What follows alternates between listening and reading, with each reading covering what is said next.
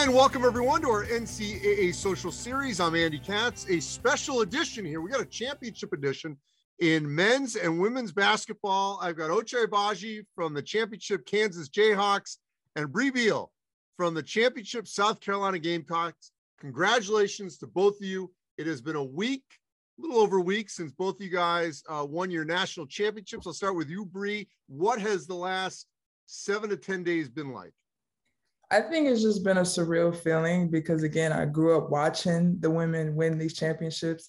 And I think just to be on that that stage, that platform, and actually win, it took me a couple days to actually realize it and realize what the what it really meant. But it's just amazing. Ochai? Uh, same thing. You know, it took it took me I think longer. I think now we're back to like a normal week uh, it's it's really setting in, and uh, that we had the parade. Uh, sun, we had the parade yesterday or Sunday, and um, no, seeing everybody there, it was just kind of it, it, was it was a really good you know feeling, a really good moment. Yeah, let, let's deal with the parades, the celebration. Uh, what was that like for you guys, Brea? Uh, we have ours tomorrow, actually, and I oh, know okay. I'm sorry. I know it's gonna be it's gonna be crazy. Our fans are crazy. Ochai.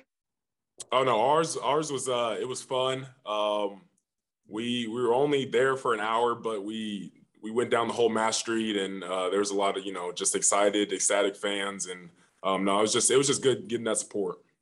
All right, so I want to go back a little bit about uh, what this year was like playing in the NCAA tournaments uh, as compared to a year ago. Obviously, it was a crazy year for all of us. Uh, no fans. Then we get to the tournament, very limited fans. You're both in respective bubbles. Um, you know, in the NCAA tournament. Uh, you know, just first off, even in the regular season, and I know South Carolina, as example, had one of the best attendances in the country. Uh, you know, on a on a game in and game out uh, basis that you guys were drawing great. Obviously, Rock Chalk Jayhawk has always had great fan support in Lawrence. Um, so Brea, I'll start with you. What what was it like to be back into semi normalcy with that kind of support during the season?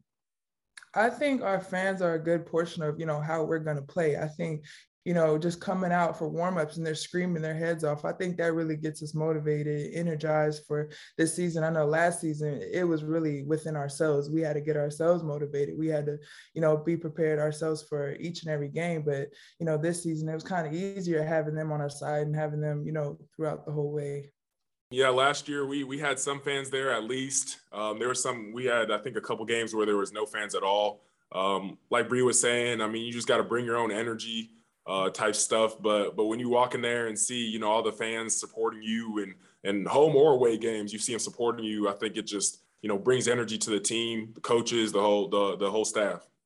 So Brea, look, there was no secret. Uh, you know, the ball was dropped a year ago on the women's side. Things had to get better. Mm-hmm. They did, but you experienced it. I want to hear from you. What was this NCAA tournament like? I think for me, it was like growth. It was just maturity. It was just being able to turn the page and you know we have another year and we can't let that you know slide underneath us. So i think it was just for myself personally just turn the page and you know it's a new year. We all have uh, different ways to gel together you know learn one another. We had a whole bunch of freshmen come in. What ways can they impact? So it was really just taking a leadership role and uh, learning to you know move on. Well, let me go back. I actually meant in the way the tournament was run Brea. Oh. Uh, obviously it was very well publicized what yeah, happened yeah. a year ago in the bubble. This was more of a normal tournament, but things, you know, were done better. So you tell me, what was it like going through this year's women's tournament? I think it was a lot of love. Like we received a lot of love as far as media wise, and it was just, you know, it was a great feeling to, you know, feel the love in person, feel the love face to face. Uh, and I feel like we got a lot of media recognition, a lot of shout outs. And, you know, our whole team, they put analytics on, you know, everybody gained like 50% more follow. It was just, a, it was a great atmosphere. It was a great feeling. How about the amenities and, and the fact that, first of all, sold out 18,000 in Minnesota, but just the way you guys were treated, how did that change? I think it was a like we knew we needed change, but when we got change, it wasn't a force. Like we didn't feel it was forced. It was just, you know, a natural. We were treated better. We were greeted better. You know, it was just a, a better feeling, a more natural feeling, and uh, just giving us everything we deserve. Ochai, obviously on the men's side, 70,000 in New Orleans. Uh, we didn't have that last year in, in, the bubble in Indianapolis. What was it like for you? Um, playing in that in that moment, I think I think you know the biggest thing was just staying present. Um, I'm never gonna get the chance to play in front of seventy thousand again. Um, none of my teammates are. I mean, I mean, obviously if they make it back again, but uh, no, it was just a, great moment. Um, you know, our fans were there. You could see our fans. You could see North Carolina. You could see Villanova's. You could see Duke's. So it was just uh, the atmosphere was was like un like like un un another really. Uh, it was just it was just a, a really really good moment. So you both played for Hall of Fame coaches. Uh, Brea, what have you taken the most from Dawn Staley? I think just really being upfront and honest and really just being real to people. I think before I even came here, that's what she gave me. And I think ever since she, you know, remained consistent with that. And I think just being able to, you know, put people in a position to win. I definitely learned that from her. You know, just standing up for herself and our team is, you know, something um like I respect about her. And and Ochai, for you about Bill Self? Um, I mean, obviously, yeah, like you said, Hall of Fame coach. Um, he he knows what he's talking about, so we all listen. We all trust him, so we, we put our utmost trust into him. And um, you know, his his attention to detail, uh, I think, is is uh, is unheralded because you know he he knows what you're talking about. Uh, you know, putting people in the right position to be successful. Uh, he knows those little details um, lead to win and winning and and wins uh, throughout the whole entire season. You know, it's interesting. Both of you came into college at a little bit of a different level. Uh, Brea you had hype behind you. Ochai, you did not, and yet you've you reached championship levels. Um, what was it like for you, Brea, to enter South Carolina with those expectations? I think in the beginning, especially coming in with the class, you know, we had it was it was kind of it was high because I didn't really know, you know, what to expect when I got here. But definitely, especially with like all the social media aspects and you know, oh, top recruiting class, like all the um, things people would say, it definitely was high. But I think once I got here, it was just like smooth sailing. And for you, Ochai, I mean, as we've talked about many times, supposed to redshirt, pulled off a red shirt, and here years later most outstanding player at the Final Four with a national championship?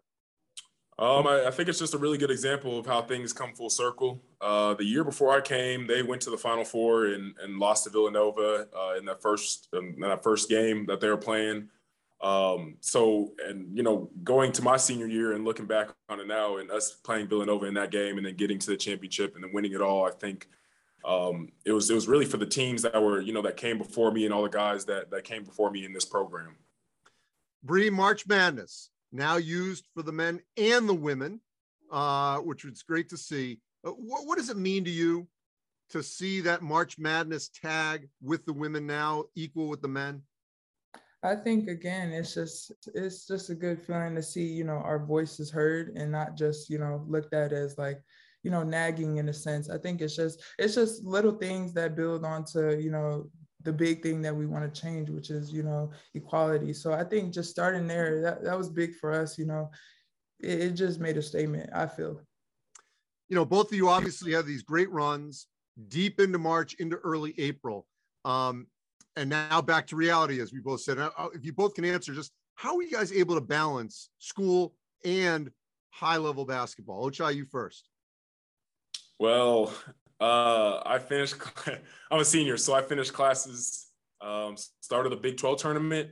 So I was done. I was done throughout the whole entire March Madness uh, through the tournament, um, which was really nice. So now it's now it's resting before I go uh, uh, work out for the draft. And I think for me, since I'm a junior and I still have school and stuff, I think after the win, it was kind of hard to okay, I still got to attend class and I still got to you know finish my homework. But you know, now this week I'm kind of back into the groove of things, finishing strong. I think we got like a couple more weeks left, but it definitely was a struggle because I'm like, dang, I still got to go back and you know do all the right things. Well, let, let me flip around though. What, what would be your advice to those that are now going to come up behind you of how you balance the two, especially earlier in the year? Brea? I think for me, it was uh, prioritizing at first, you know, in the beginning of the season, I think putting my schoolwork first and getting that out the way, it definitely caused less stress and I wouldn't be worrying about two things at once. So I definitely would say tell people to prioritize and you know put school first and and then uh, basketball on the back end. I would honestly say the same thing. Um, I think procrastinating is harder said than done, But uh, once you get everything out of the way and and all you have is practice and basketball the rest of the week, um, it, it clears up a lot of stuff and and like like she said, just is less stressful. All right, Brea, to be a champion, what must go right? you have to stay disciplined. I think that's probably one of the biggest things for me. You have to, you know, stick to something and continue sticking with it through ups and downs. Um, I think there's a lot of things, but the biggest thing is is um, knowing your team. Um, everyone everyone having their roles, their special roles on the team, and doing their roles to the to the fullest. Um, and also just uh, doing what it took the whole entire year to to you know keep you going in the in the tournament. All right, before we go here, uh, I'm going to turn it on the two of you, Brea and Ochai. You've never met here before in our little Zoom session here, our social series. Brea, what would you want to ask Ochai about being a champion or even you know competing for a national championship now that he's won one at Kansas? I really want to know how like how did you truly feel when you first stepped on the court with all those people? Like how did that feel?